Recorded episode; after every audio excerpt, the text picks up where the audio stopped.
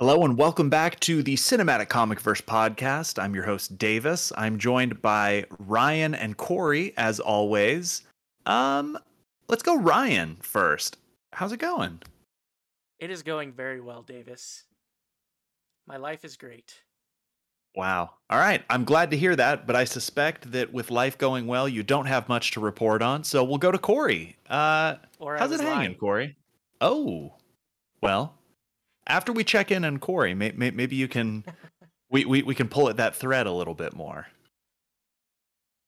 Um, life is very busy, as one might expect, but I I think it was yesterday where like the timing was working on everything. Where like I caught the train exactly, and like all of these good signs. And I think I- I'm still floating on that that like perfectly timing life today. Did I time things perfectly today? No, but I still got that vibe, so I'm feeling Mm. good. That's a great vibe. Oh, Corey, how positively metropolitan of you to to catch the train. Uh, okay.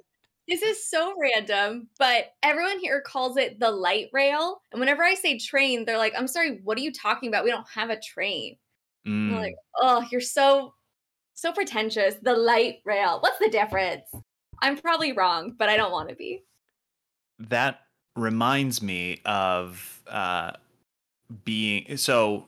I my my my wife is from California. We met, married, and lived in Utah for a while, and then when we moved back to North Carolina, I was talking to some of my coworkers, and I mentioned, yeah, you, you know, the the the 85 was really congested on on my map, so I decided to take the 70 in today, and they were like, "Excuse me, what?" The 85, the 70? Where are you from? I was like, guys, come on. This is like very well understood. They're like, no, it's it's I-85 or Highway 70 or whatever. It's not the this, the that. And I I I felt kind of attacked, very othered by that experience. That reminds me of as someone who was born in Southern California and grew up there, and then later moved to Northern California, and then later moved to many other places. Uh, but going back to just the California parts, it's very interesting to me how defensive people get of certain areas in what constitutes Southern California, Central California, and Northern California. Yes. And you would think that they would just divide it into thirds and say, this is Central, this is North, this is South. But people are very particular about, like, basically, people say if you live LA and south of that, that's Southern California. And if you say anything else, uh, but the town that I grew up in was called Santa Clarita. And it is Santa Clarita it. Yes, it is the very same as Santa Clarita Diet. My only contribution. Continue. yeah, yeah, yeah. Um, but it is technically still in LA County, but a lot of people do not consider it part of Southern Mm. California because it's still like 45 minutes north of LA. But like, I don't really care. You can call it whatever you want. If you think I'm from Central California, that's fine. But people get so mad if you tell them you're from Southern California. Uh, some people do, at That'd be least. ridiculous. Can, can we not just call out LA County?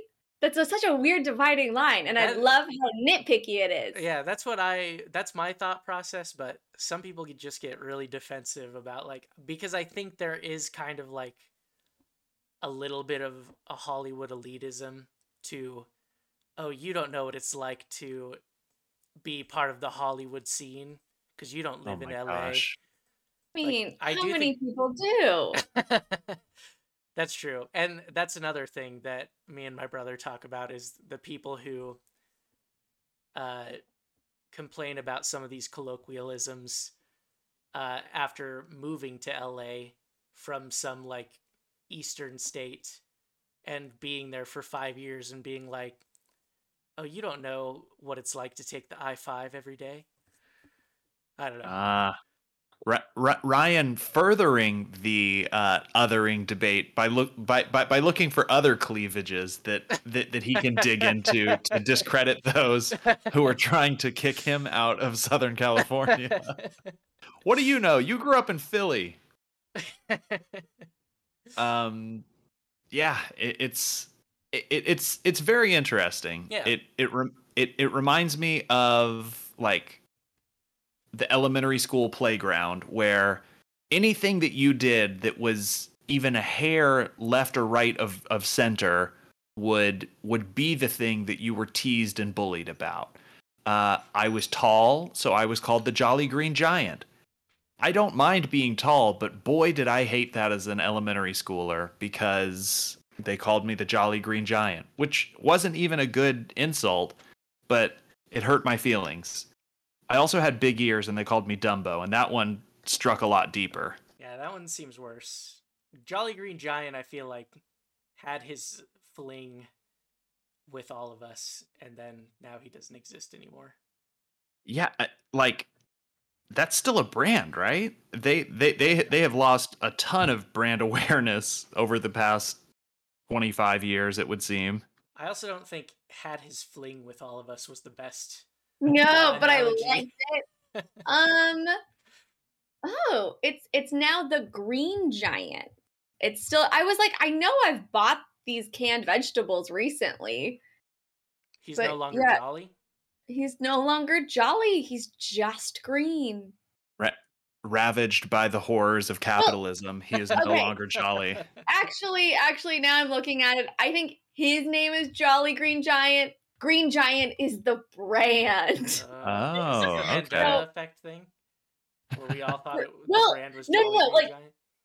Oh, maybe. Yeah, it's just it's just the the mascot is Jolly Green Giant. Yeah. Um okay, weirdly enough though, I now want to start like making elementary school style like mean but also funny nicknames for everyone.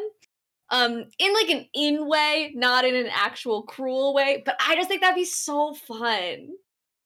Am I the only one? I'm I'm just waiting for you to insult me right now. I can't think of any. Oh, did I say this? I shouldn't have said it until I had come up with some. I'm, I'm having my my trivia problem where as soon as like I'm Mm. on the spot, I can't think of a single word. All right. Ne- next ne- Yeah. next episode Corey will thoroughly roast both of us. I'm All looking right, forward to it. perfect. All right. Um I need to know, can you all hear this? Hang on. Listening. I did hear that. Okay. It sounded I'm like glad to hear that. Jacob Marley's chains. Scrooge. Uh, it is a bike bell that I bought because I wanted to have a sound effect on the podcast, and Aw. I don't know what to use it for right now, but I would like it to be something that I use to signify like something that we do often. The best thing that I have come up with so far is when we turn the male gaze upon the males and undress them with our eyes. Um, but if the, if there is a better, uh, less lascivious purpose for this bell, that would be fine too. Well, I'll I'll Oh. keep my my mind open. Sure.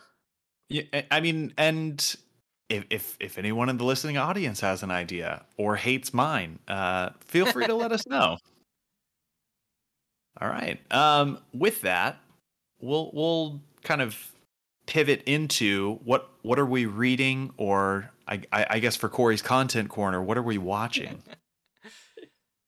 Um, I've continued with Brian Michaels Bendis's uh, run on Avengers and New Avengers and all that stuff he did. And I've gotten to the Secret Invasion portion just in time for the show. And that's been exciting.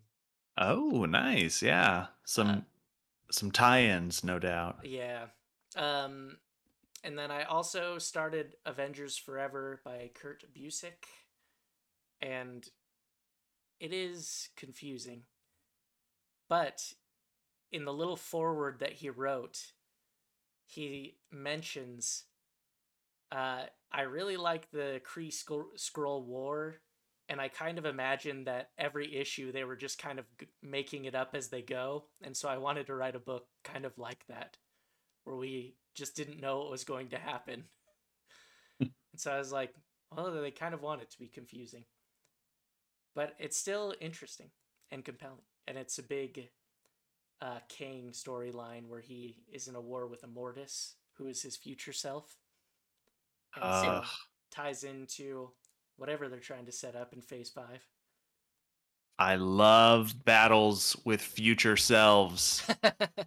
what is this? I need to put this in my library. I don't know if you it. do. I don't. Okay, never mind. I I think it's good, but it's I think all comics are good.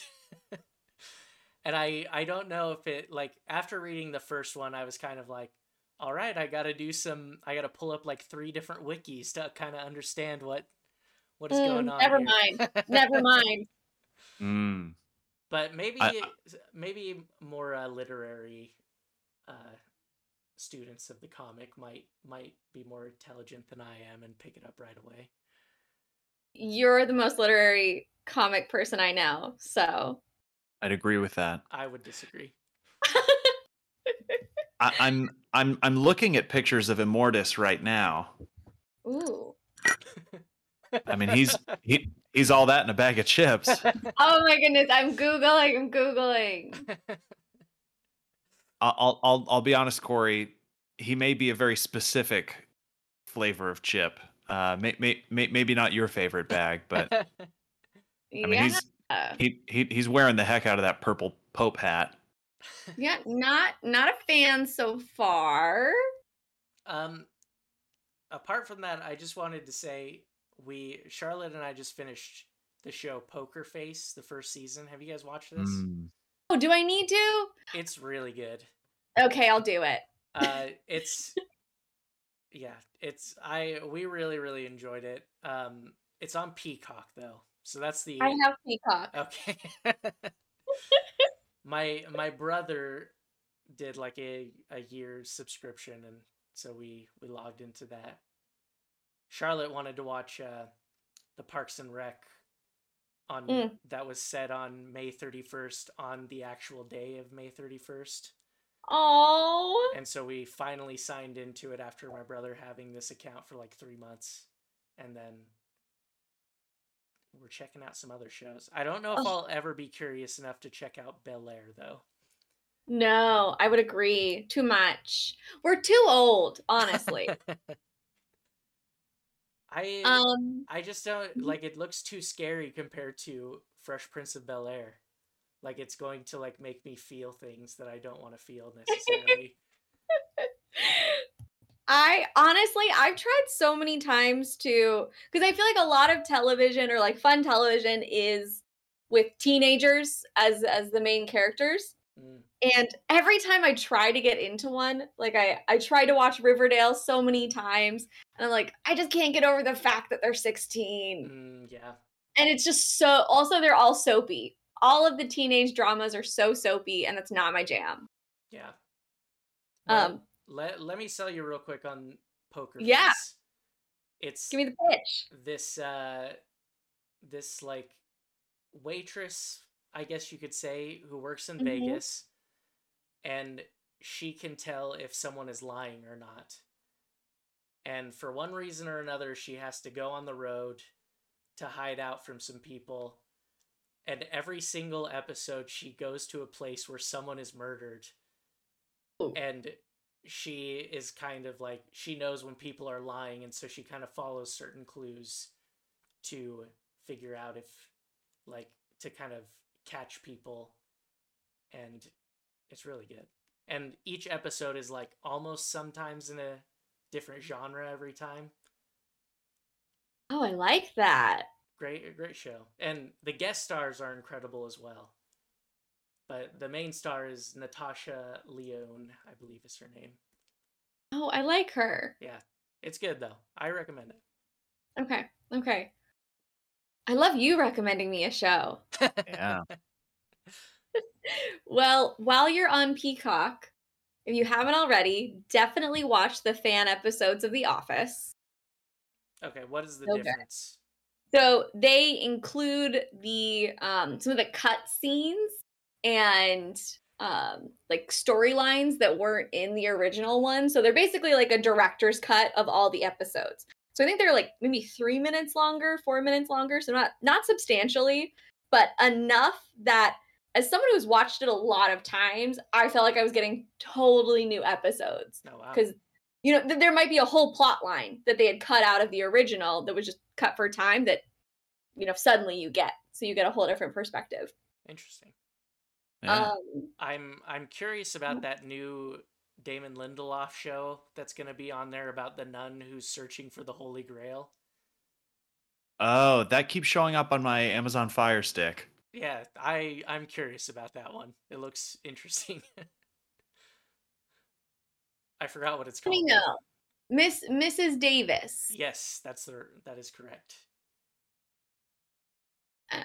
It- it's, it's it's a sure question mark for me as to whether or not i will like this Mrs. Davis, what is this about? Davis's wife?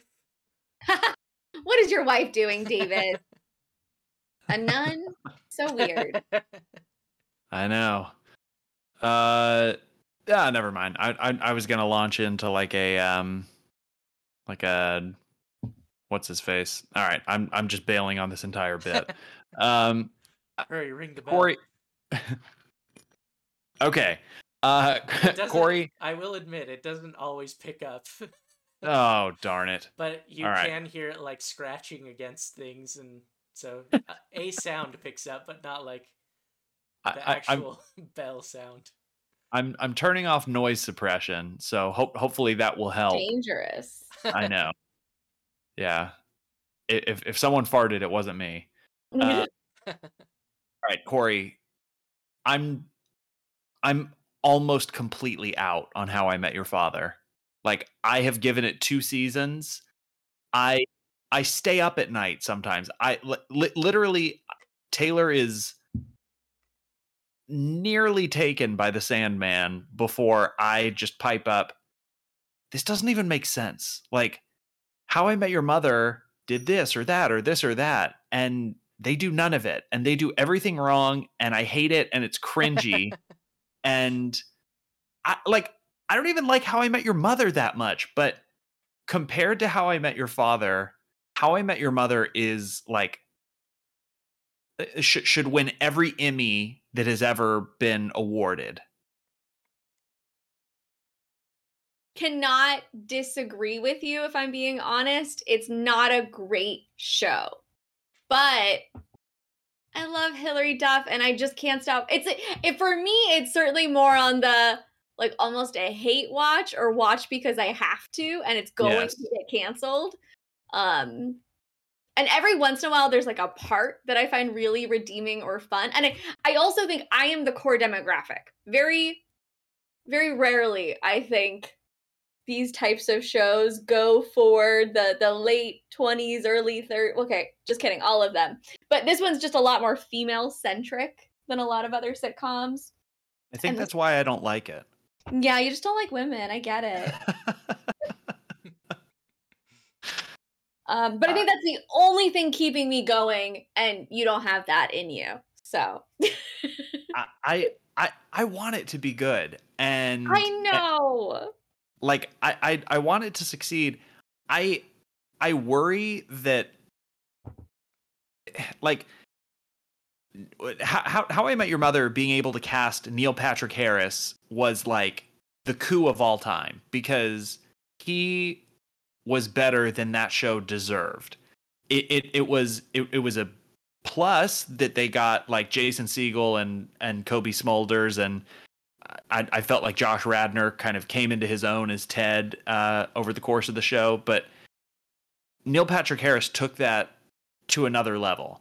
I'm trying to imagine what that show would be like without NPH, and even with that handicap, I feel like How I Met Your Father is like so far below that, and I, I, I, I like one of the things that I liked about How I Met Your Mother was upon my 76th rewatch of it, uh, is is appreciating that none of the characters on that show took themselves too seriously and were okay like being embarrassed or being embarrassing. And I feel like the only two characters on that show, well, eh, you know what? I feel like most of the guys and Ellen are willing to be embarrassing, but Sophie, Hilary Duff's character, like the only time she is embarrassing is when it's like, uh, I'm a I'm a 30 something in New York. I'm adulting. I I can't do anything right and the show sounds great. I know and and, no. and, and I'm not I'm I'm, yeah. I'm not I'm not trying to do like an anti-woman thing even though it's really coming across like that. No, it, my, I my, I don't think it is. I Yeah. I just, my, just kidding. That I I, I just it sounds yeah. Terrible. All right, Corey. Yes. So so I'll stop digging. I think similarly to how I met your mother, the main character is the worst character. Because partially like this is them telling you their story and I think like Ted is a horrible human being who is so obnoxious, but because he's telling the story like you hear it differently than if anyone else was like saying his story. Whereas then you're like maybe accentuating other people. So I do think like distorted reality sort of works. Um, but I think like where it went better for Mother is like we all hated Ted. sure. Um, and I think the way he played that character led more to be this like awkward person that was like, okay, yeah, they're super annoying. Whereas Hilary Duff maybe isn't leaning into that as much. Um, okay. Yes. Well. Well put. Well put. Yeah. I. I think it has so much potential. Okay, let me just tell you my we need to we need to move it on. But my fan theory that I would love to be true is that she ends up with her best friend. I kind of think they have chemistry. I think they're cute together. I think it would be adorable. Um, and that the father is just like the sperm donor and it's one of their friends. Oh, okay. How adorable. So that's why he doesn't really know who his father is, is because he didn't live with his dad. You know, like it's just a random sperm donor. Sure. Um, I I, I really like that theory. I, I we we will either make a Patreon exclusive episode where I give the autopsy of how I met your father, or we will we we will upload a video to our OnlyFans where my wet stinky piggies are just out there, you know, for for anyone to see where I talk about how I met your father. Uh, and I'll like I'll I'll I'll I'll get a full pedicure before we do it so so that they're like show ready. But anyway, that's that. I feel like the amount of thought that you've put into your theories about how I met your father, Corey, is mm-hmm. very similar to a Marco Polo I sent Davis today that he has not listened to, which is basically me talking about Star Wars for 20 minutes and then Oh, I can't wait. continually saying, well, this is the difference is I continually say, I've talked too much about this and I'm basically repeating the same things you've heard me say a million times and then talk for another 10 minutes. Oh man. I I, I, I can't wait to to watch that. I, I, I normally save it for the morning drive, but th- this this this might be something I watch immediately after don't recording. Get too excited. uh, because no one. Well, have you guys talked about your stuff? We, I think I feel like it's mostly been me, and then we went on the How I Met Your Father tangent. That that that's all I had to talk about. okay. Yeah. Corey. Uh, no, I I've talked about a lot of the things I've been watching, so I think. Yeah. I think we're good. Okay. Yeah, my, that that that how I met your father take was all I had prepared for the entire episode. So we we we can move on. Um, we so we we we read two comics for this, and obviously we we are reviewing Spider-Man Far From Home. So to to get ready for that, we we did some reading in um, in in the Marvel, I guess, comic universe. Uh, that that had to do with Mysterio. Uh, Amazing Spider-Man number 13 was the first appearance of Mysterio. Uh, we we we learn a little bit about his character in that issue. Um, somewhat quick rundown. Spider-Man is out and about robbing banks. The lovable webhead is seen sticking up businesses and thwipping away, baffling police officers and readers alike. As word spreads of Spidey's no good deeds, the suspicion and anger of the masses turn on our beloved wall crawler. At school, Peter Parker hears news of the heist and begins to doubt himself. Could he have done this while sleeping? Is he the victim of a split personality? Peter's fears begin to trickle into his personal life. He is uncharacter- uncharacteristically curt to females, drops plates of- around the house, and tries to avoid falling asleep so that his alter ego can't take over. Alas, the answer to his questions doesn't come until a bulletin is posted in the Daily Bugle inviting Spider Man to join the aptly named Mysterio atop the Brooklyn Bridge. Spidey complies with the mysterious request to find a foe seemingly tailor made to counter the wall crawler, rendering his Spidey senses and webs completely ineffective. After defeating Spider Man atop the bridge, Mysterio is hailed as a hero in the city. Peter devises a way to catch Mysterio unawares and finds that the culprit is a stuntman and Leonard Nimoy look-alike. Mysterio graciously offers up his entire backstory, sharing his realization that he could use his background in stunts and special effects to become a hero even greater than Spider Man. By emulating Spider Man's costume and powers, Mysterio could be both hero and villain. Unfortunately, Spidey records the confession and uses his natural talents to outwit Mysterio's tricks and tools. Um, I, I thought this was a pretty tight, uh, like early Spider-Man issue. Um, we we we see a lot of the characters that are that are in the like a lot of the classmate age uh, people who were who were in the movie, and of course we we we get our first look into Mysterio. What, was there anything that kind of jumped out to you all from the pages of that issue? Do you think bowl cuts were in style, or do you think Steve Ditko just likes to draw draw bowl cuts? But every, every time I see Quentin Beck's face, I'm like, that guy's got to change something about his his hair or something. he he he he needs a really strong widow's peak, uh, which, which, which is another thing that Steve Ditko uh, specializes in. Yeah, because he he has similar features to Doctor Octopus to me. Yes, but he has black hair, not brown. That's but that, true. yeah. But it, but it I mean, can't be all black. It has to be slightly blue too. yeah. Uh, I love, yeah. Go I love the tag at the the front cover. What's this? Spider-Man turning to crime? You're in for a real shock. Ever see a comic mag superhero t- take his troubles to a psychiatrist? You will now. Oh my goodness. The best part about the psychiatrist bit is he goes to the psychiatrist and the psychiatrist is like, Yes, I am gonna finally like treat the biggest celebrity ever. I'm gonna win all the awards. I'm gonna be famous. Um, and then Spider-Man like thinks through and he's like, wait, if I tell him things, then he's gonna know things about me, and then he'll reveal my secret. And then just like flies out of there.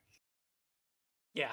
He didn't think about that before he went to a psychiatrist's office. Also, this is a really bad psychiatrist. There's just like so much in that little space. Yeah. Even the thought process of like someone's robbing banks and they say it's me. Is it me? Of that so much. And I do think we could reference it later when we talk about the movie of just the lack of self-identity or like understanding and just the ability like the immediate jump to this insecure place of like it could be me i could be robbing a bank Yeah. Yep. Sp- Sp- Spider-Man went to that therapist, and uh, you know he he was he he he was gonna try and have that easy solution to his problems, but as soon as he got in there, he's like, "Talk about my feelings. What am I, a woman?" And then Oh, he really could have stayed it would have helped I, I I think so. Uh, by the way, you can get 10% off on BetterHelp with promo code Cinematic Comicverse Podcast Corey Ryan Davis. Okay, I've Um, actually heard some very bad things about BetterHelp. Oh, well, I don't fortunately, know- they're not a sponsor. Perfect. I don't know if it's real, so I don't know discount. But anyway, side note over. Let's get back to the topic. right. Yeah. Uh, going off the movie, I do like how the movie there's like a focus on his spider sense, him still trying to kind of figure it out, or it not working as well. And in this comic, that's kind of the main way he defeats Mysterio is there's all this fog that he has to fight through, and he's like, I can use my spider sense to get through all this, and goes hand in hand with the movie. Yeah. I, I I I really appreciate that parallel. It was funny in this issue um how Sp- Spider-Man's tactic was basically like I'm going to run into this mist and just start throwing haymakers and ho- hopefully I will connect at least once with Mysterio, put him on his butt and then we can be on an even playing ground. Uh, what do you guys think of the difference in what movie special effects were in the 60s when this was written versus Mm. how they had to kind of did it in the movie where it's he's not even a special effects guy he's just one of Tony Stark's ex-employees really interesting piece of this is it felt like it is an equivalent mystifying position where I would assume special effects at this time were kind of just like they just like make this magic happen and suddenly you see different things than what you could. And it was kind of like this ooh who knows what that means and how they do that. Um it was, it was very hand wavy. And then they took that and they're like well, a lot of us know how special effects are like, that's not as cool anymore. Also, a lot of it's CGI anyway. So let's just make it so they're like a really smart scientist man who Yeah. just knows how to do things. and it, I I do like the direction they take where they're like it doesn't no one really listens to you unless you're a superhero Oh, I so they- love yeah. that. but Um, I'm sure we'll get into that that later Yes. Yes. It was interesting in this though, how it was a much smaller operation. That which was really interesting that like he does so many crazy special effects, but he's kind of by himself or with one other person. Um yeah. Yeah. I I haven't read too many modern Mysterio comics. So I kind of wonder what direction they've taken him recently. I started one and didn't get to Mysterio yet. but I actually I think I'm gonna keep reading. It was really fun. What- Um, do you know what uh what issue it was? Yeah, so it's it's the prelude to Sinister War, and it's the Amazing Spider-Man. So the instead of just amazing, um, and it's number seventy. Um, that run started in I think 2018, and this Oh, one was late. Like I think this one is even more modern than that, but I can't remember. Wow. Um, yeah, because I, I had that thought of I really want to read a pretty modern version of this, um, and I didn't get to it. That, that's so Right. cool. I look forward to if you finish it. Or when yeah, yeah, I'll it. let you know. Yeah, yeah. Honestly, I, I feel like I'm gonna read this one, but I'm really liking the comic so far, so I'm tempted to just go back earlier in this run and read more of them. Mm. Would would would would it have been too on the nose to make Mysterio an Imagineer? Uh, just just a, a, a, a, a Disney employee who who became disgruntled and wanted to bring down Iron Man and his empire.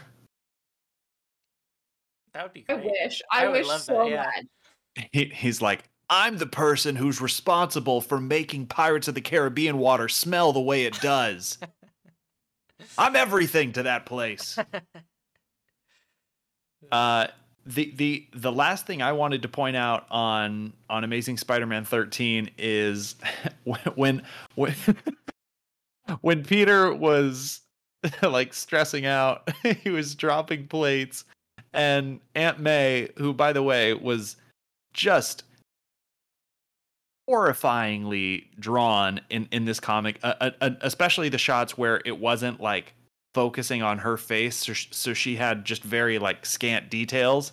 She looked horrifying, but she's like, "Oh, Peter." Are you worried about the fact that our savings account is about to dry up and that we have two mortgages on this house and that we can hardly afford to pay for food and rent? Well, just don't worry about that, dear. Everything will be fine. I love that. The trauma, this woman. Oh, I mean, I recognize they're just like, how do we tell this story super fast? right. Oh, terrible. One of one of my favorite things about Aunt May and some of these earlier runs is when she has like she has some sort of medical eh, condition where if something freaks her out, Yes. she will like die. and- Yes, her that was thinking about Peter like doing anything Yes. like exacerbates it a little bit more. And she's like, "Oh, please don't leave, Peter. You'll do something." And he's got to do something as Spider-Man and there's just this constant battle of like I have to do this, but if Aunt May finds out, I might kill her. Oh man, she she she's like a possum. Like in, in, anytime she gets too stressed out, she plays dead un, un, until she like thaws back out, and I really appreciate that about Aunt May. Yeah. I- That that that actually becomes a plot point in Amazing Spider-Man 66 if we want to zoom over there. Yeah, let's do it. All right. I, I um, do want to also mention though, it is interesting that Aunt May starts really old and gets younger and younger yes. in the comics, not just in the movies. Right. She she has Benjamin Button disease. Uh, to to the point that you know we we we end up with uh, Marisa Tomei as a, uh, a, a- as an Aunt May. I want to do the math again really fast for everyone. It's always been like this woman, I don't know, is she in her 60s and and Peter is like 16? How old is her younger sister? That's how aunts work. Thirty eight. and she's just like 22 years. Okay, 22 isn't the craziest thing, but no, no, that's 32. I don't know how math works, but it makes a lot more sense that she's young Oh, ish. 22. Yeah. Marisa Tomei is like in her 50s. She's an appropriate age to be an aunt of a 16 year old boy. It's very strange they made such an old woman an aunt of a 16 year old boy. All right, that's it. That's the math rant. And it- it- Perfect. It's great math.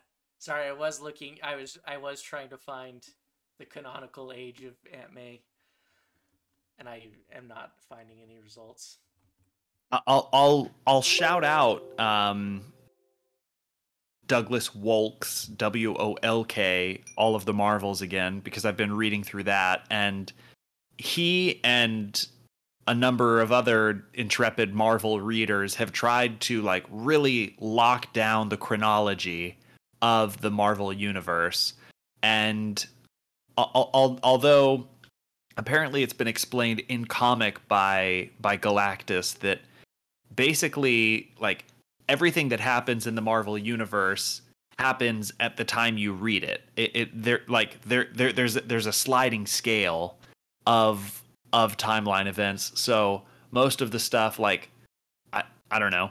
Uh Harry Osborn driving a Model T like that that that doesn't necessarily mean that it's in the 60s. That's just kind of set dressing to to give it a time appearance but that could happen here but there are some events that are like so important that they basically are anchored in the timeline and kind of have this black hole effect where like this has to have happened before or after that other thing.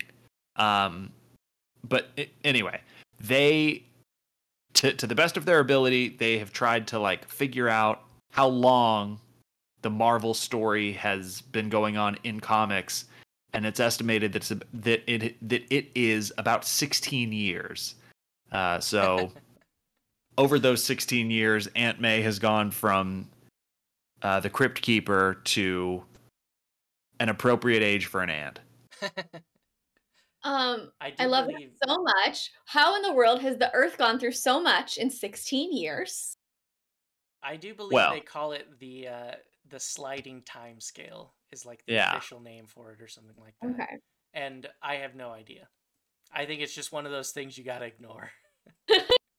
Um, I did a Google and I see that Aunt May is supposed to be between the ages of like 55 and 65, which when you think about and I you know, so my rant about 60 was maybe a little crazy, but the woman is not I don't know, she doesn't look 60 in the comics we're reading. She looks 80s. To Yeah. to be fair, Yeah. 60s People- look different. yeah, like like people people decades ago just automatically look older than people of their equivalent age today do. Uh, like I, I- I'm I'm I'm thinking specifically about NBA players from like the 1970s. I mean, those were men with back problems. Like like they came into the league balding, huge mustaches or like, you know, sideburns or whatever, and they couldn't have been a day under 50. But on their cards, you know, it says, "Hey, I'm 22, just got out of college from UNLV or whatever." I can't I can't explain it, but they're old. All right. I think we've All right. solved everything that ever needs to be solved. Spider-Man Phew. 66. Let's do it. All right. So uh, this this this issue, uh, I, I I guess it's a two part. Um, it's called the Madness of Mysterio. Uh, so this is Amazing Spider-Man 66, and then Ryan's going to give us a brief summary of 67. Yes, I, Um, I apologize. I only put 66 on the reading list, but forgot it was a two-parter. Yeah, and that's okay because Oh. it- I'm mad about it, and we really we, we can't stop thinking. that was like- a joke, everyone. I I I thought that the end of 66 was a really interesting dovetail into some of the things that we see in the movie um, because at at that critical point you could kind of let your mind run wild but you know we we we, we all suspect that Spidey's going to be okay um, so it, it, anyway Amazing Spider-Man 66 Mysterio is back, and this time he's made some improvements. The self proclaimed greatest special effects man Hollywood has ever known has outfitted his helmet with special psychedelic powers. Mysterio hatches a plan to lure Spider Man out by committing crimes, but unknown to the Mystic Man, Peter Parker is having a crisis of conscience. While Peter still swears to help those in direct need, he's more hesitant to go swinging after a villain simply to stop them from doing what they do. Basically, financial or petty crimes are below Spider Man's pay grade. Mysterio cooks up a plan to get on the TV and scam boomers into believing that his obvious lies are fact. Unfortunately, Aunt May sees him on the television and gets so spun up that she ends up laid out on the couch due to shock. For Peter, Mysterio has just made this personal. Spider Man heads off Mysterio uh, at his secret base. Mysterio excitedly tries to show Spidey his model amusement park. The toy model is so cool that Spider Man isn't able to avoid Mysterio's photon railgun that seemingly shrinks Spider Man down to the size of the toy model. The issue ends with, with Mysterio towering over Spider Man, who is now a mere six inches tall. Um, I, I, I, I cut out a little bit like of, of, of this of this issue. It it seems like Green Goblin is kind of getting things cooking again. Uh, we we glazed over that, and uh, Peter and Gwen Stacy uh, were able to patch things up. But as it relates to Mysterio, I thought that was the most comprehensive uh, short summary I could give. I don't totally understand how the greatest special effects man Hollywood has ever known now also knows how to create like a, a dome with psychedelic or, or, or mind altering powers. But breezing breezing over that part um I, I i thought that this was really cool. The the final pay so the last panel was like a full page panel um and it was not only a very cool shot but i i, I thought the abandoned warehouse scene uh, about two thirds of the way into Spider-Man: Far From Home, where where, where where Mysterio is really kind of showing off the height of his powers of illusion. Um, that that scene seemed to take a lot from this this idea that Mysterio could just completely take over your reality and and and cripple your ability to to grapple with what you're seeing or you know seeing hearing feeling uh just he he can completely arrest all of your senses Yeah. And I I do think they get even further into that in 67. Yeah Um, I- the, the the pieces that really stuck out to me were Spider-Man's motivation. So Davis kind of explained how Spider-Man is sort of shifting what he cares about. And at one point, Gwen Stacy's dad and someone from the Bugle are having a nice little lunch chat about Spider-Man.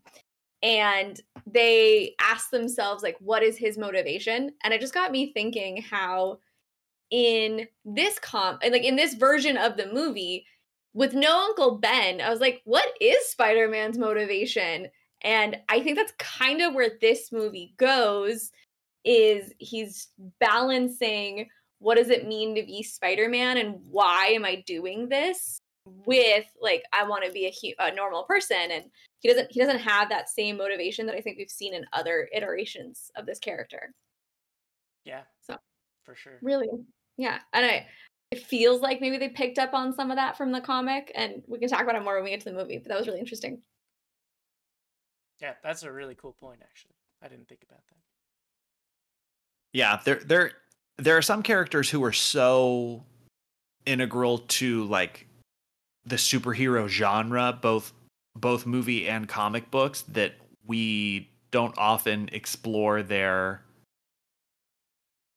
their like base personality like why they do the things they do i, I i'm i'm thinking kind of most specifically about spider-man uh pr- probably captain america would be in there too and then like superman Yeah. um eh, eh, but the most interesting and like heralded comics of I, I I guess I can only speak specifically to, to Superman, but I'd, I'd imagine it's the same with with with, with Spider-Man and Captain America is when they they take that time to kind of pick the character apart and ask the question why. Uh, so it it's very cool that you know we're we're seeing the probably the seeds of that very well relatively early in in Spider-Man's saga. Are there any other thoughts on 66? I- i- If, not, Ryan, I can turn it over to you for just a quick recap on 67.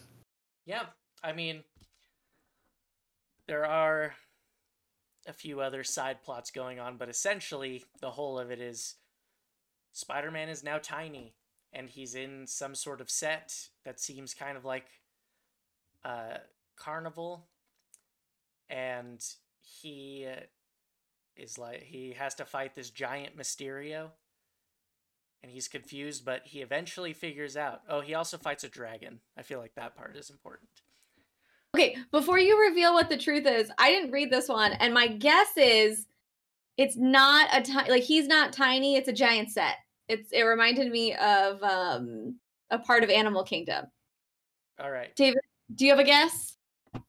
Um, my my my guess was just that Spider-Man was in some sort of like drug-fueled haze, but Mm. uh, but Mysterio had created some way to like I- interact with Peter's uh, psyche.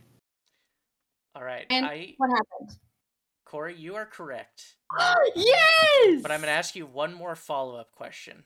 Just Okay. To, This is bull. uh, just to solve one other mystery. Okay. Why was Mysterio giant?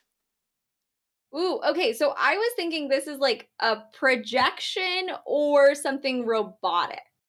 So it wasn't like real Mysterio, something he created. he he is a giant robot Mysterio. Ah, okay. And Mysterio is controlling it all and Spider-Man realizes that he is regular size and singles out Mysterio's uh, hidden location inside of a ride. And yeah, he uh, really fun. beats him up. Okay, so that that does have very similar things to the movie then. It's really cool. Yeah, good stuff. Well, that's a really poorly written uh, storyline. I am Just no kidding. fun I'm no fun to watch things with because I, I I am pretty good at guessing. yeah. Or uh, yeah, understanding plot points.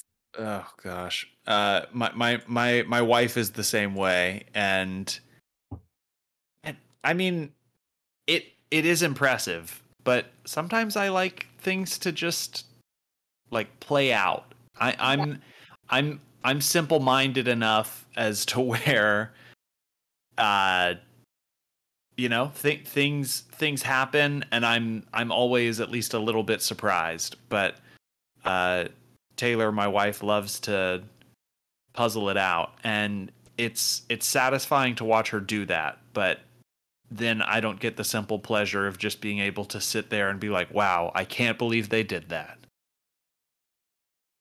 So it's a give and take.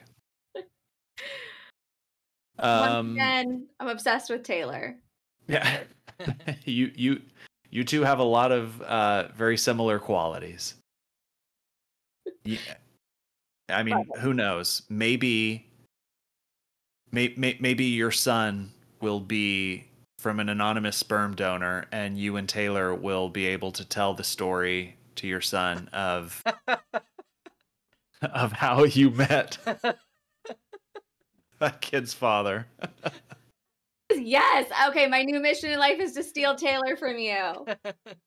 D- All right, but I get don't, James. Don't think about. Don't worry about James. He's he's not a problem. I'm just gonna kill him. It's fine. Whoa, whoa! That would Oh, be an interesting I- plot point of How I Met Your Father. kill your current partner. Um, did uh, do I not threaten to kill James a lot on this? Uh, I don't- think this is the first time this has happened. Okay. Yeah. All right, all right. My my B. Um, I probably should have eased you into that. That I don't know why. I don't know how it happened, but it's something I say a lot. Uh, Um, so actually, I've admitted it like everywhere. I'm sure that the Google Assistant has recorded me saying it so many times. So I joke that it's at the point where if James ever dies, everyone I know and also like ev- all of the evidence will point to me just because I say this so much. Man, yeah. Cor- Cor- Corey brought her Corey B personality to the Corey A podcast, uh, but we we are we we are wishing James all the best. Uh, Good luck, James. You know what's Yeah. really annoying? He's not afraid of me at all. He says I'm not scary. And that he could take me and that I'd never be able to murder him. So mm, well, with my wiry frame, you'd be able to take me, so I am scared of you, Corey. thank you. I'm very scary. I, I I I I don't know if you scare me, but you could kill me. So I'm I I I. I I, I feel like between the three of us, we, we represent like every possible, uh, you know, outcome. All right. Well, if I ever go dark, watch out. All right, good to know. Um, Let- so Spider Man. yeah let's let's let's do the movie guys um so we are as i said reviewing spider-man far from home this is the official end to phase three it's it's a very good movie but it does kind of feel like phase three ended with a fart in the wind because this uh is com- comes out kind of immediately on the tails of uh, avengers endgame uh, this was released July 2nd, 2019. Budget of $160 million. Box office of $1.132 bu- bu- bu- billion.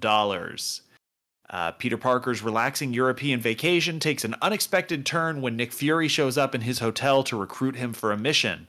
The world is in danger as four massive elemental creatures, each representing earth, air, fire, water, emerge from a hole torn in the universe. Peter soon, soon finds himself donning the Spider Man suit to help Fury and fellow superhero Mysterio stop the evil entities from wreaking havoc across the continent. Um, very quickly, before we get to like some of the more discussion questions, I just got to ask did did you all remember how this movie started? Because for the first 45 seconds, I thought I had rented the wrong movie. I'm trying to remember the beginning now. So the the the opening shot is of a car, an Audi, of course, uh, driving in kind of pastoral Mexico and coming upon a a provincial town square that appears to be decimated. It was not until I saw Cobie Smulders play uh, playing Maria Hill and of course Samuel L. Jackson as Nick Fury step out of the car that I realized, okay, this is the right movie, but this isn't like Peter or, or well, th- th- th- this this is not the high school announcement segment that I remember as the opening of this movie. Now that you mention it, it, it is kind of just like it's not super memorable. And so when like even though I just watched this movie over the course of last week, Yes. even when you were like mentioning like was this the same movie? I didn't even remember this.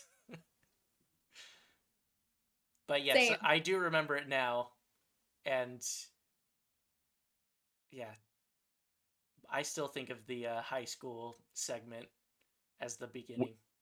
Wh- wh- which which is a really great way to kind of reckon with what came immediately before but also e- e- ease you into the idea like okay folks the the the stakes are not quite as high uh, in this one I definitely okay. As we're talking, I really wish this was in the next phase, just thematically, because it feels like this whole next phase, or at least most of it, is dealing with the aftermath. So they've set up this huge thing, and now the kind of the part of the story that you never get with a lot of things is like, now what?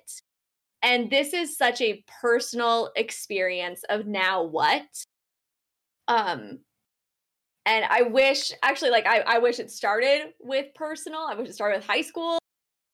None of that nonsense in the beginning. And it, I wish it was not so tied to what came before. Like, it, it's not a follow up, it's the next path. Right. Yeah. Uh, uh, okay. So, I, I, I understand what you're saying about like in the. Uh, I, I mean, let let's be honest. Like the phases are somewhat artificial. They're Uh, fake. Yeah, di- distinctions, but it, it it it can help us understand like the the meta story that is being told and you feel like this is more at home in phase 4 which is kind of dealing with the fallout of the the infinity saga uh as opposed to it being truly a part of that and i think okay this is this is a big picture thought but overall as i was watching this movie i was reminded that really my favorite things are the individuals or like the small portions that make up the big storyline which i think is why i hated the avengers movie the first time i saw it um and i still have mixed feelings um, because like I didn't get my intro to everyone, and it just felt like cobbled together, and just all of these things happening. Where I love just like the cap capsule stories, um, instead of the compilations. Although I I feel like some of the the previous ones are just stellar, so good. Um, but this then brings you back to that that individual story, which is like what my favorite parts of the next phase are going to include. Um, yeah, Hmm. and so I, I really like this type of Marvel movie. Um, Yeah. Okay. End of thought. That was really rambly. No, No, I, it- well, go go go ahead, Ryan. I I mean I I agree and I I do wonder like like I do I do find it interesting the semantics of like them deciding this is the actual end of phase 3 and I kind of wonder is it a way to ease us into the next phase and kind of say like Mm. here's how we move on but then the next movie is Black Widow which is taking place within phase 3 but it's phase 4 but because of weird uh, release schedules WandaVision actually came out before Black Widow and so did Falcon and the Winter Soldier and so but like is it also have anything to do with Sony? Did they want to like did they put in their contract they're part of like phase 3 or something like that? And like I I feel like there could have been a number of factors that made this part of phase 3 but I do kind of like it as kind of like it is a little symbolic of hey Tony Stark is dead Peter Parker in the first movie was kind of being mentored by him but now that Tony Stark is gone like he still kind of has this push and pull of oh. like I still want a mentor but I also want my own life and it's kind of like a transition from that old MCU or the original MCU to the new MCU. It, it, it's it it's interesting, like the our chronology of all of this because I, I I had forgotten just how long a gap there was between this, the end of Phase Three, and the theatrical beginning of Phase Four. Black Widow came out July 9th, 2021, and so, some of that was due to the pandemic, but that is over two years between Marvel movies in theaters, and I I I I, really don't know if like people in Phase Four. I, I I have heard more complaints of superhero fatigue um during Phase Four than I did in, in any other time in in the MCU's history. And granted, like part of that is because it's continuing, but I I I feel like anytime a movie underperforms now, people talk about superhero fatigue, and there there have been some really high highs in in Phase Four, but I I can't help but wonder what the reception would have been if the if, if the release schedule was a little bit less compacted and and had been able to continue to kind of coast off of the success and and buzz around Avengers Endgame. Like if if if Black Widow had released in 2020 per se, would that have helped its box office success more or less? Don't know. this is such a tangent, so I need to be stopped. But um, it's always really interesting to me that it feels like the perception of the TV shows is that like they've done poorly and they're gonna cut Peter them out. Whereas that's not my favorite part. I love them so much. And I, I almost wish they cut back on their expectations and like streaming was more of a positive than what it seems like where it's become Yeah. this con that's changing the way they're perceiving their cash cow of of Marvel movies. And um, it feels like they're really changing the strategy away from them because of that like superhero fatigue and all of that. Um yeah okay. Um I am going to table this, but I am going to say please. uh we got to do an episode on the current state of the MCU. ooh love that I'm dying too. So We- I I think we should do next week our rankings and then the week after that just have a big free for all State of the Union. conversation about it. Yeah. i like that i like that Maybe Cool. maybe we'll try to find a guest who hates the MCU right now and maybe we'll get their takes too. I love I love a hater. um okay. Spider-Man. Mr. Hater, the state of this Marvel Union is strong. Okay. By the way, we Um, love Barry. Yeah. We got Bill Hader was the joke. we did. We we we got him. And and and it's even better that he hates the Marvel Cinematic Universe. I actually haven't seen Barry, but I heard people like it, so Yeah, I, I'm yeah. Uh, okay. What what what did you all think about the structure of this movie? And and and Corey, I'm I'm curious. Like I I think that this may go back to your comment about liking the smaller, more intimate stories that can be told within a superhero movie, as opposed to the global or solar system wide or universal threats that that that sometimes cast a shadow over what could be more character driven uh, films. Yeah. I think one of the things I really like about this is it didn't feel like it was falling into as much of the trap that sometimes these movies do where it's all about the bad guy. Um, Mm, and instead, this was more a very familiar type of movie where it's a little bit of a rom com and a little bit of this coming of age story of trying to figure yourself out. Um, with with then the whole context of Spider-Man and I, I feel like I've seen this type of movie different times with like non superhero characters where you go on a school trip and all you know all of this happens and the love of your life and blah blah blah but then we we also have all this happening. Um, it felt very authentic and a very authentic way of saying this part of peter's life.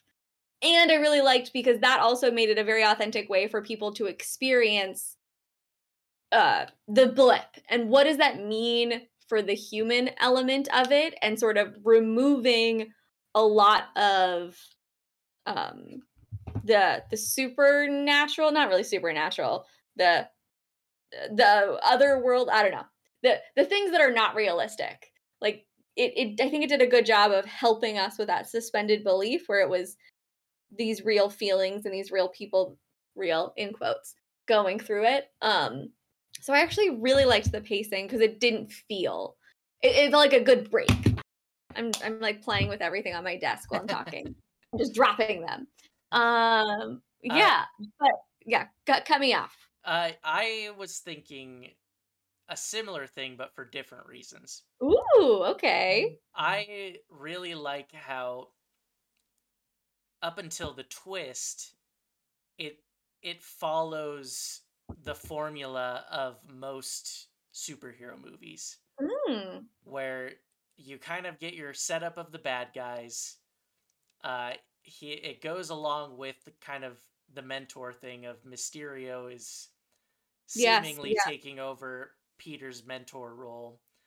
Um, and then you watch as he's about to sacrifice himself and all this stuff, and then they like finally make some progress and defeat the the fire elemental and it's still all very compelling for all the reasons you said corey there's there's the human element of it all and you're interested in peter's life and how like being a superhero is affecting him and that's what i think makes the twist that much greater Mm. is it it seems kind of by the book to me up until you realize oh like obviously if you know mysterio's a bad guy you know something is is up but if you don't like when peter walks out of the bar and everything starts fading away i think that's a really cool way of doing like the twist of hey these guys are in it for the money and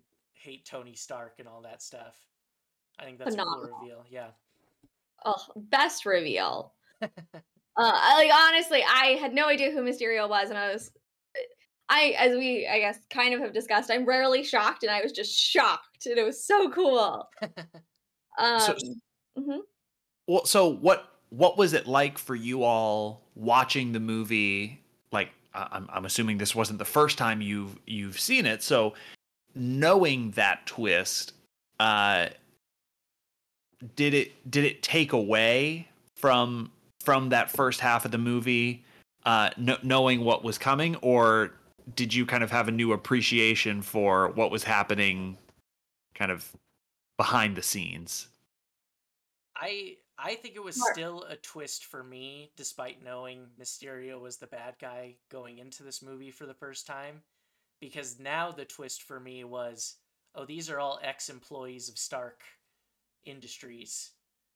And it, it was sort of a twist on like Mysterio from the comics is this special effects guy, but Mysterio in this movie is a disgruntled employee of Tony Stark's who's Mm. uh, who like has access to all this incredible technology.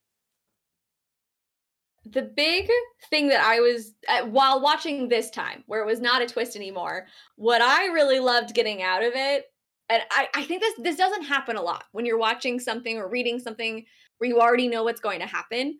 But in this instance, the entire time I was enjoying being in on the joke because I noticed how outrageous the storyline that Mysterio's team came up with. Um, and how how meta and teasing it almost felt about this whole world and everything they were doing with it and so it felt like it was it was a whole different movie and a whole different plot when you know what's happening I, I I think that this movie came in like despite all of the discussion that we had about um this being kind of a letdown following Endgame, I I thought it was like a genius move to take what had happened immediately before like the uh the the the ancient ones description of that that that's Tilda Swinton's name, right? Um okay. Yeah, the the the ancient one's description to Bruce Banner about how like you're you're going back in time but you're in a different timeline and and and how, you know, there are parallel universes stacked on top of one another, blah blah blah. Quantum realm, blah blah blah.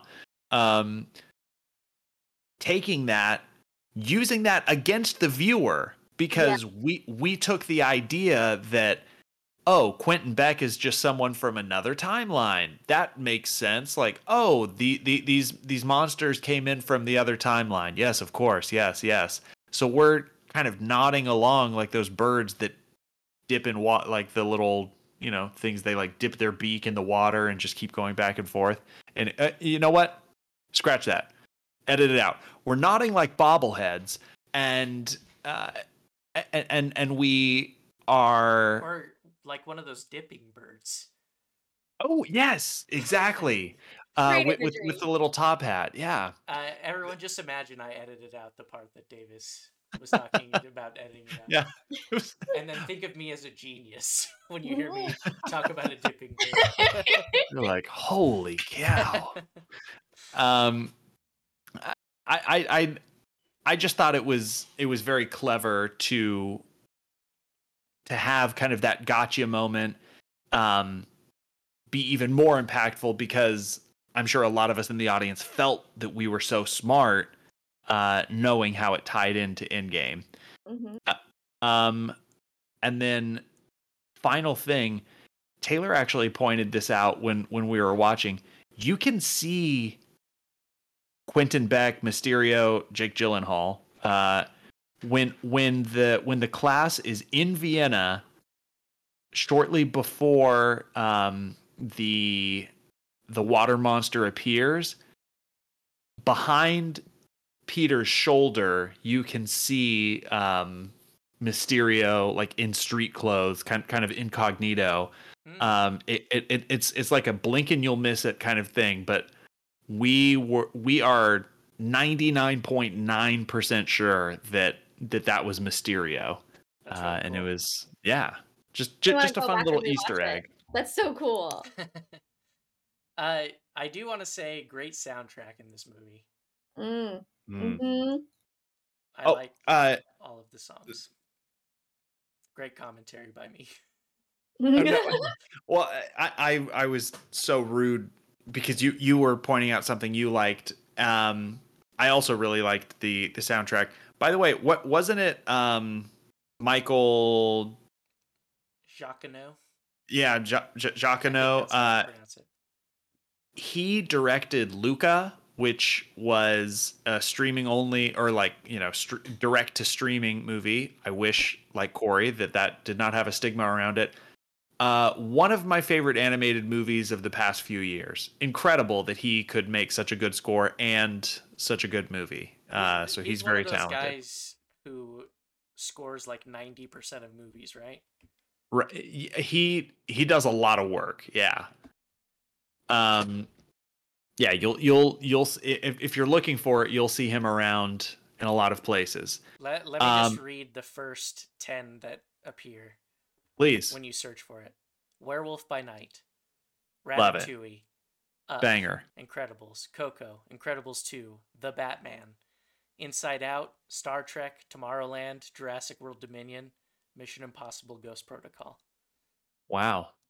You Oh. you you could say by scoring the Batman that he also helped to score my ode to uh, comic book movies, which would probably be just outside his top 10. I gotta memorize what that Nirvana song is for every time we mention the uh, Batman.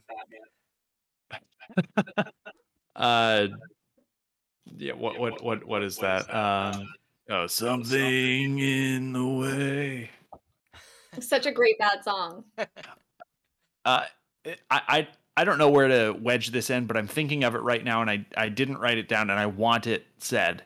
Um, when they're in Venice at the town square, right before you can see Quentin Beck over Peter Parker's shoulder, there are people with some masks on, and someone says, "One, two, three, cheese." Say pizza, and someone says, "Pizza time." It's in the closed captioning. Someone says pizza time in this movie. The Ninja Turtles are coming to the Sony Spider Verse. Tobey Maguire is running full sprint from wherever he is to elbow the director right in the temple for inserting uh meme Maguire Spider-Man content. I guess I shouldn't have thought the, of the Ninja Turtles. I, I guess I haven't watched enough Bully Maguire videos other than the ones that you and another friend of mine have sent me. I I I, I am happy that Tobey Maguire got his shine, but there are so many ways that the Ninja Turtles could be seamlessly inserted into the MCU. uh yeah, o- okay. Well, y- you know what? How about this? Next question.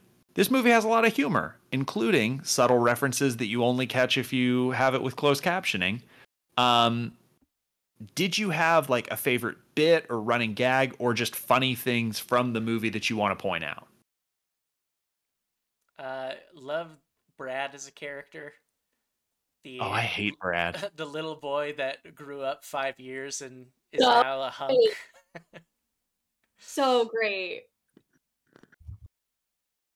Uh, I'm trying to think of my my favorite bits.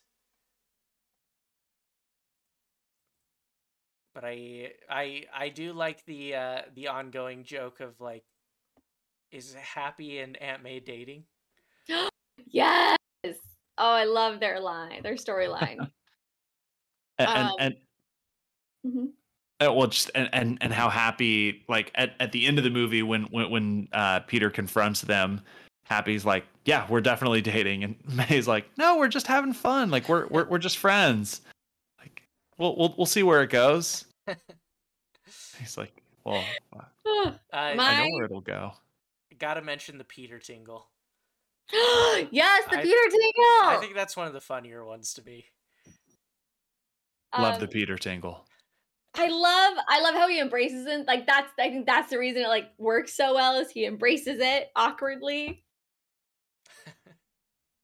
Um my favorite was Ned and Betty's relationship and how they end in the end. Oh my gosh, just the whole life cycle of their relationship, how it only happens because they randomly are sitting together. And then it's like it's just a trip romance, and then they're done. I gotta mention the comic book tie to that, where they were Ooh. married in the comics. Whoa, va va voom.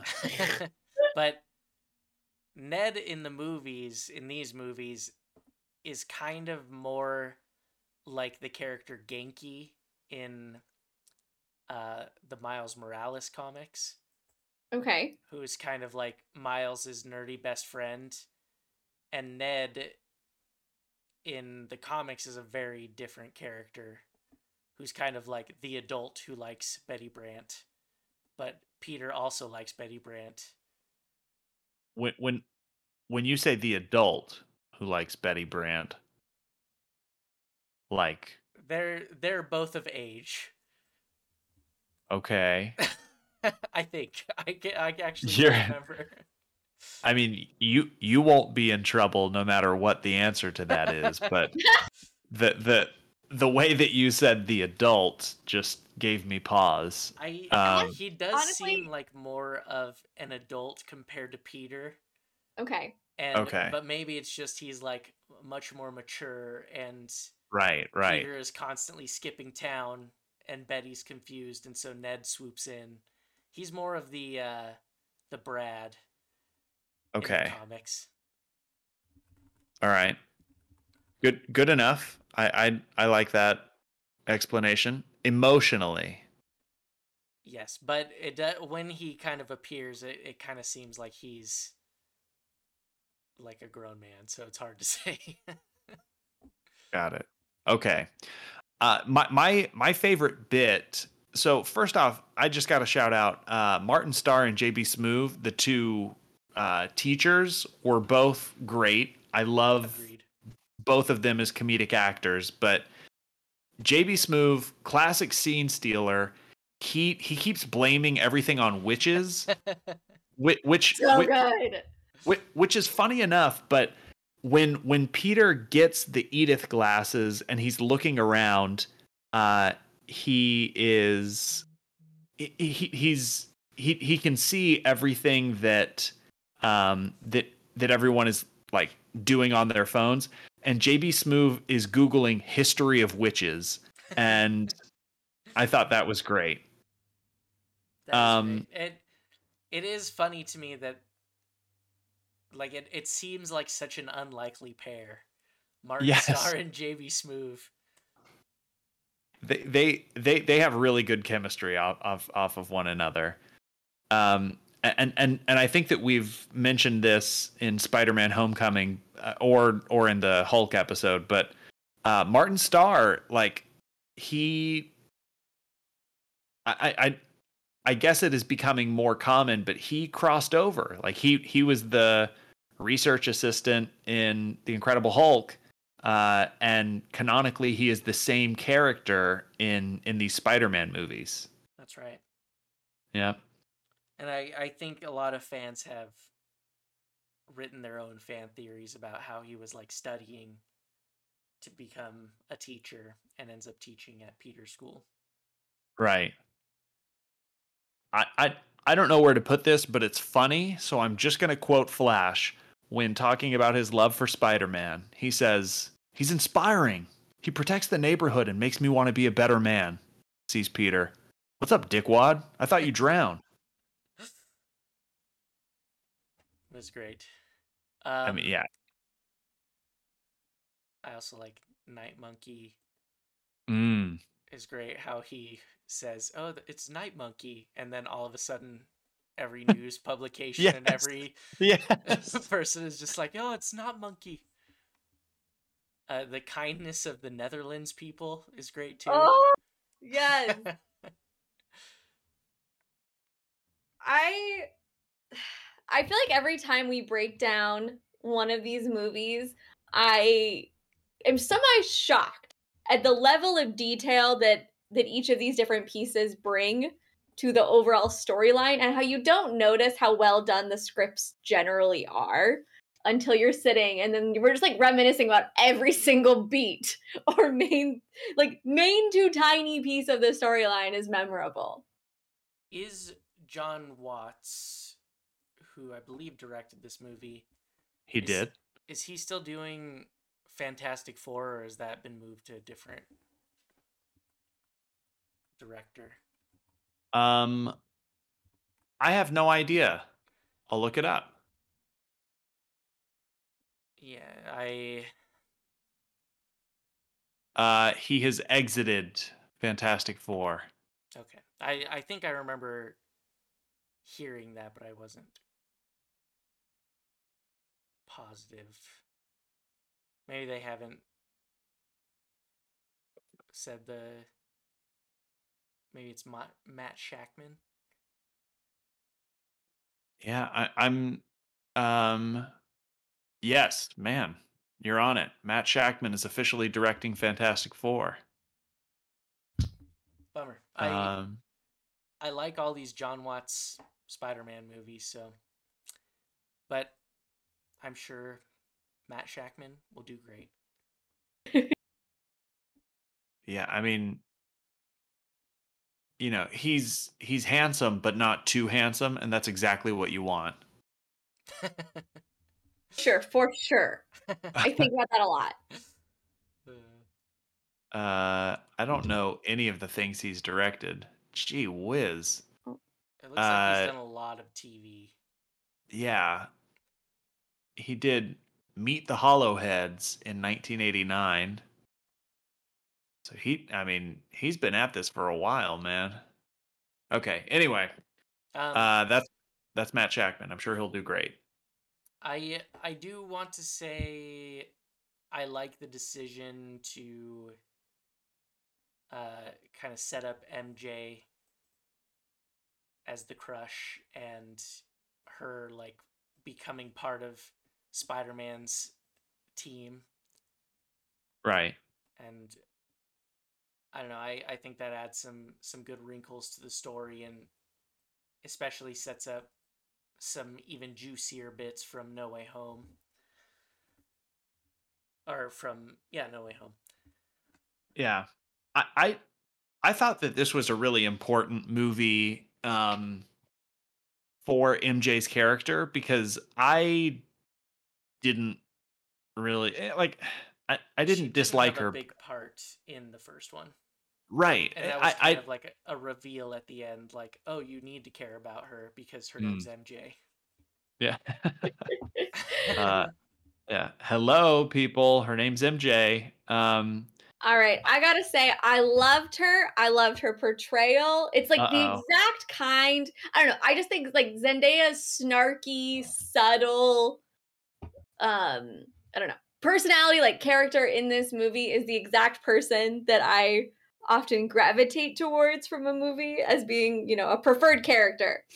So i was really excited in this movie to have her be playing this bigger role. And one of my favorite pieces is when he's like i want it." i've been wanting to tell you something and she's like you're spider-man and it just Yeah. throws him completely off and he's like no i'm not what are you talking about and then he's like okay fine i'm spider-man yeah, I The- I agree. I really like Zendaya in this one, or Zendaya. Do we know what the official don't. pronunciation is? i don't I'm gonna go with I- I'm- Zendaya. Okay, Zendaya. Um, also her and what's his face, the cutest couple. I'm a big stan. They better still be together because I actually don't know. Tom Hall, Tom Holland. Hold on, yes. yes. I I believe that they are still together, so rest easy. Uh, it says Zendaya in Oh, this pronunciation guide. okay. And I'm seeing they're still together, and they might be living together in London. So we're all we're happy and wonderful, and that's so great for those kids. Are they are they kids? They're Or 26. All right, so not really then. No. That's not substantially younger than me. Right. or you, Davis. yeah, they're they're they they are in that blessed state where they're still figuring it out uh, Mhm. and and and they shouldn't be expected to know everything, not even for like four or five more years. Uh, Mhm. I think we're not quite at the expected to know everything phase, actually. I- And- exactly, yeah. They're also at the age where they just enjoy the billions of dollars they've accrued uh, from being famous movie stars. Yeah. Ugh, if only. I mean, just kidding. We're all at that phase too. yeah, so, such such a fun age. Such a fun- Um, I, I so like I, I I don't have many more questions for you all, but one one thing that I wanted to make special note of is I I think that warehouse scene with with Mysterio is one of like like a top 3 MCU moment for me um or or, or like scene.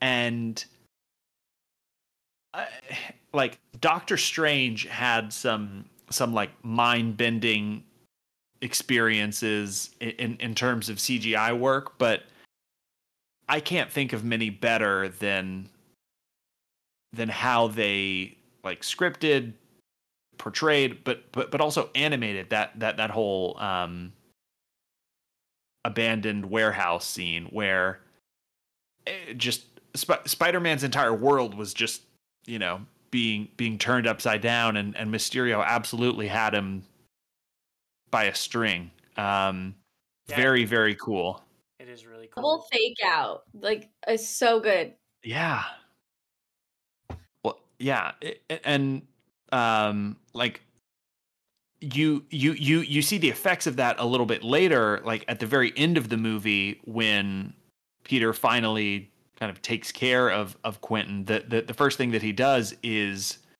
grab the edith glasses and ask her like is this real uh because he's been so you know out of out of sorts for for so long Yeah. Um. Also, great, great reveal after saying for many many years, how could they ever replace J.K. Simmons as Yes. J. Jonah Jameson, and the reveal that they're never going to replace him and he will play this role forever. Uh, and then another great way to end the movie on uh, Quentin Beck revealing Peter Parker's identity to the world. Oh, okay. So I got to the end of the movie and I was like, oh, is the reveal like, do we just end on a happy note? Are we finally happy? And does the reveal actually happen in the next movie? And I'm just remembering everything wrong. And I was like so jazzed. And then I got to that part. I was like, no, not happy. no one can be happy. Yeah, but I yeah, I I did really like that when I saw that and I it did make me want the next Spider-Man movie faster. Right. Honestly, Um, it makes me want to watch all the Spider-Man movies because I didn't do that. Like the last time I watched it, I didn't prep with all of the Spider-Man, and now I want to. Uh, uh, okay, so question for you all about like that that scene, the reveal, and everything. Um, at, at after after Quentin Beck dies, we see grown up Ralphie from A Christmas Story. Um, the hit like Quint, Quentin Beck's man in the chair. Uh, he's you know do, do doing all the typing re- really quick. He uploads something to uh, to a flash drive, pulls it out, leaves. Uh, eh, when when I first saw the movie, I thought, oh, okay, he's taking the Mysterio technology or whatever, right? Like now, now, now he has it on a flash drive. But on this watch, I was wondering, eh, like, did he just make the video of Quentin Beck, like the the the deep fake video of Quentin Beck revealing who Spider-Man was? Like, is that what he downloaded really quick? I never thought of that, but that that very much well could be. That is a cool idea. Like, I I I, don't want to be a party pooper, right? But unless he was like hardlined into the fastest internet on earth, I doubt that he would be able to replicate the entire Mysterio program and put it on a flash drive as quickly as he did. So, practically speaking, it would make a little bit of sense that uh, that that that it was the Mysterio video outing Peter, but I didn't want to be like that guy. Uh, Um, Mysterio when, when he like he says I have like contingency plans or something like that, and so actually that would make a lot of sense if the contingency plans are like he created these videos or maybe even like he created these programs in order for them to to make a video, just like an easy way to continue and, and screw up Peter's life. Right. I think it is left a little ambiguous. Like I, I think you're kind of left wondering like is Mysterio somehow still alive? But it's hard to deny that like he uses the glasses to kind of ask about it, but I I still kind of get that feeling like is this a special effect still? Is is there a way he could have tricked his mind? Right. Right. Yeah, I, I, I, I don't know the answer, but definitely something to think about. Um, eh, are, are, are there any other like big things that you wanted to pull out from the movie? Uh, Or- one, one more thing. Yeah, yeah. based on the final post credit scene where it is revealed that uh, Agent Hill and Agent Fury were actually Skrulls the whole time, and that Nick Oh, Fury of course, yeah. is really in space, just kind of chilling with all the other Skrulls. Um, and on this viewing, I kind of I got a theory about the new Secret Invasion show that's coming out. Do we think that Nick Fury is planting the invasion? Because he's kind of hanging out with the Skrulls, and I kind of wonder if he wondering if the Secret Invasion in the MCU is going to be him sending a bunch of Skrulls to kind of infiltrate different uh, governments and teams and whatnot. Uh, where in the comics, it was the Skrulls were trying to take over Earth, and so they were doing that, and they figured out a way to not be detected. But hmm because this is a Nick Fury centric show, I kind of wonder wondering if that's going to be the twist of like Nick Fury is in space plotting this huge infiltration of things.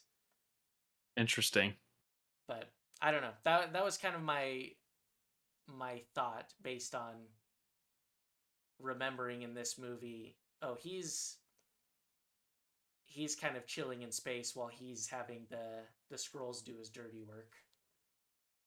Yeah. it- Nick, Nick Fury seems to have a little bit of Tony Stark in him where like he is he he's always doing what he needs to do for the team, but he, I guess like Quentin Beck, always has contingency plans. Like he he always has a few things up his sleeve. And and, and so I I wouldn't be surprised if he was kind of using this this cozy relationship that he has with Skrulls who um conveniently can can can really help a man whose main main business is espionage uh and and information gathering so yeah having having Nick Fury kind of be at the helm of this so-called invasion would not only explain how like w- when when I hear secret invasion I think oh no the the Skrulls are bad and they you know are are doing these nefarious things blah blah blah.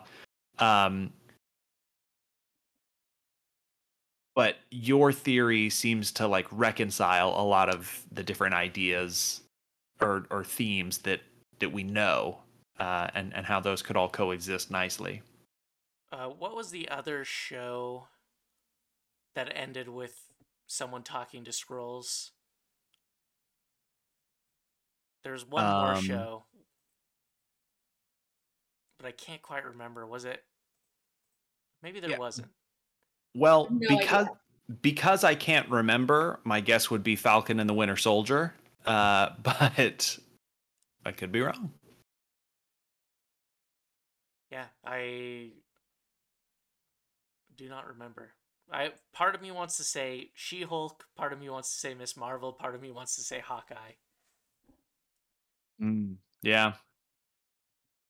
I, yeah, I, I, I have no confidence whatsoever, but we we can try and figure that out and uh and and do a little bit of uh, re-attacking that question next episode. I'm I'm looking into it. Oh, even Uh, better. Oh, it was at the end of WandaVision? Yeah, it was at the end of WandaVision that that happened. Huh. oh, Monica Rambeau was the one who spoke. Oh, oh, okay. Yeah, that that the the Captain Marvel link that makes sense. Yep. Cool. All right, uh, Corey, any a- a- anything, any meat left on the bone that you want to get to? No, I I got to a lot of stuff. I'm glad.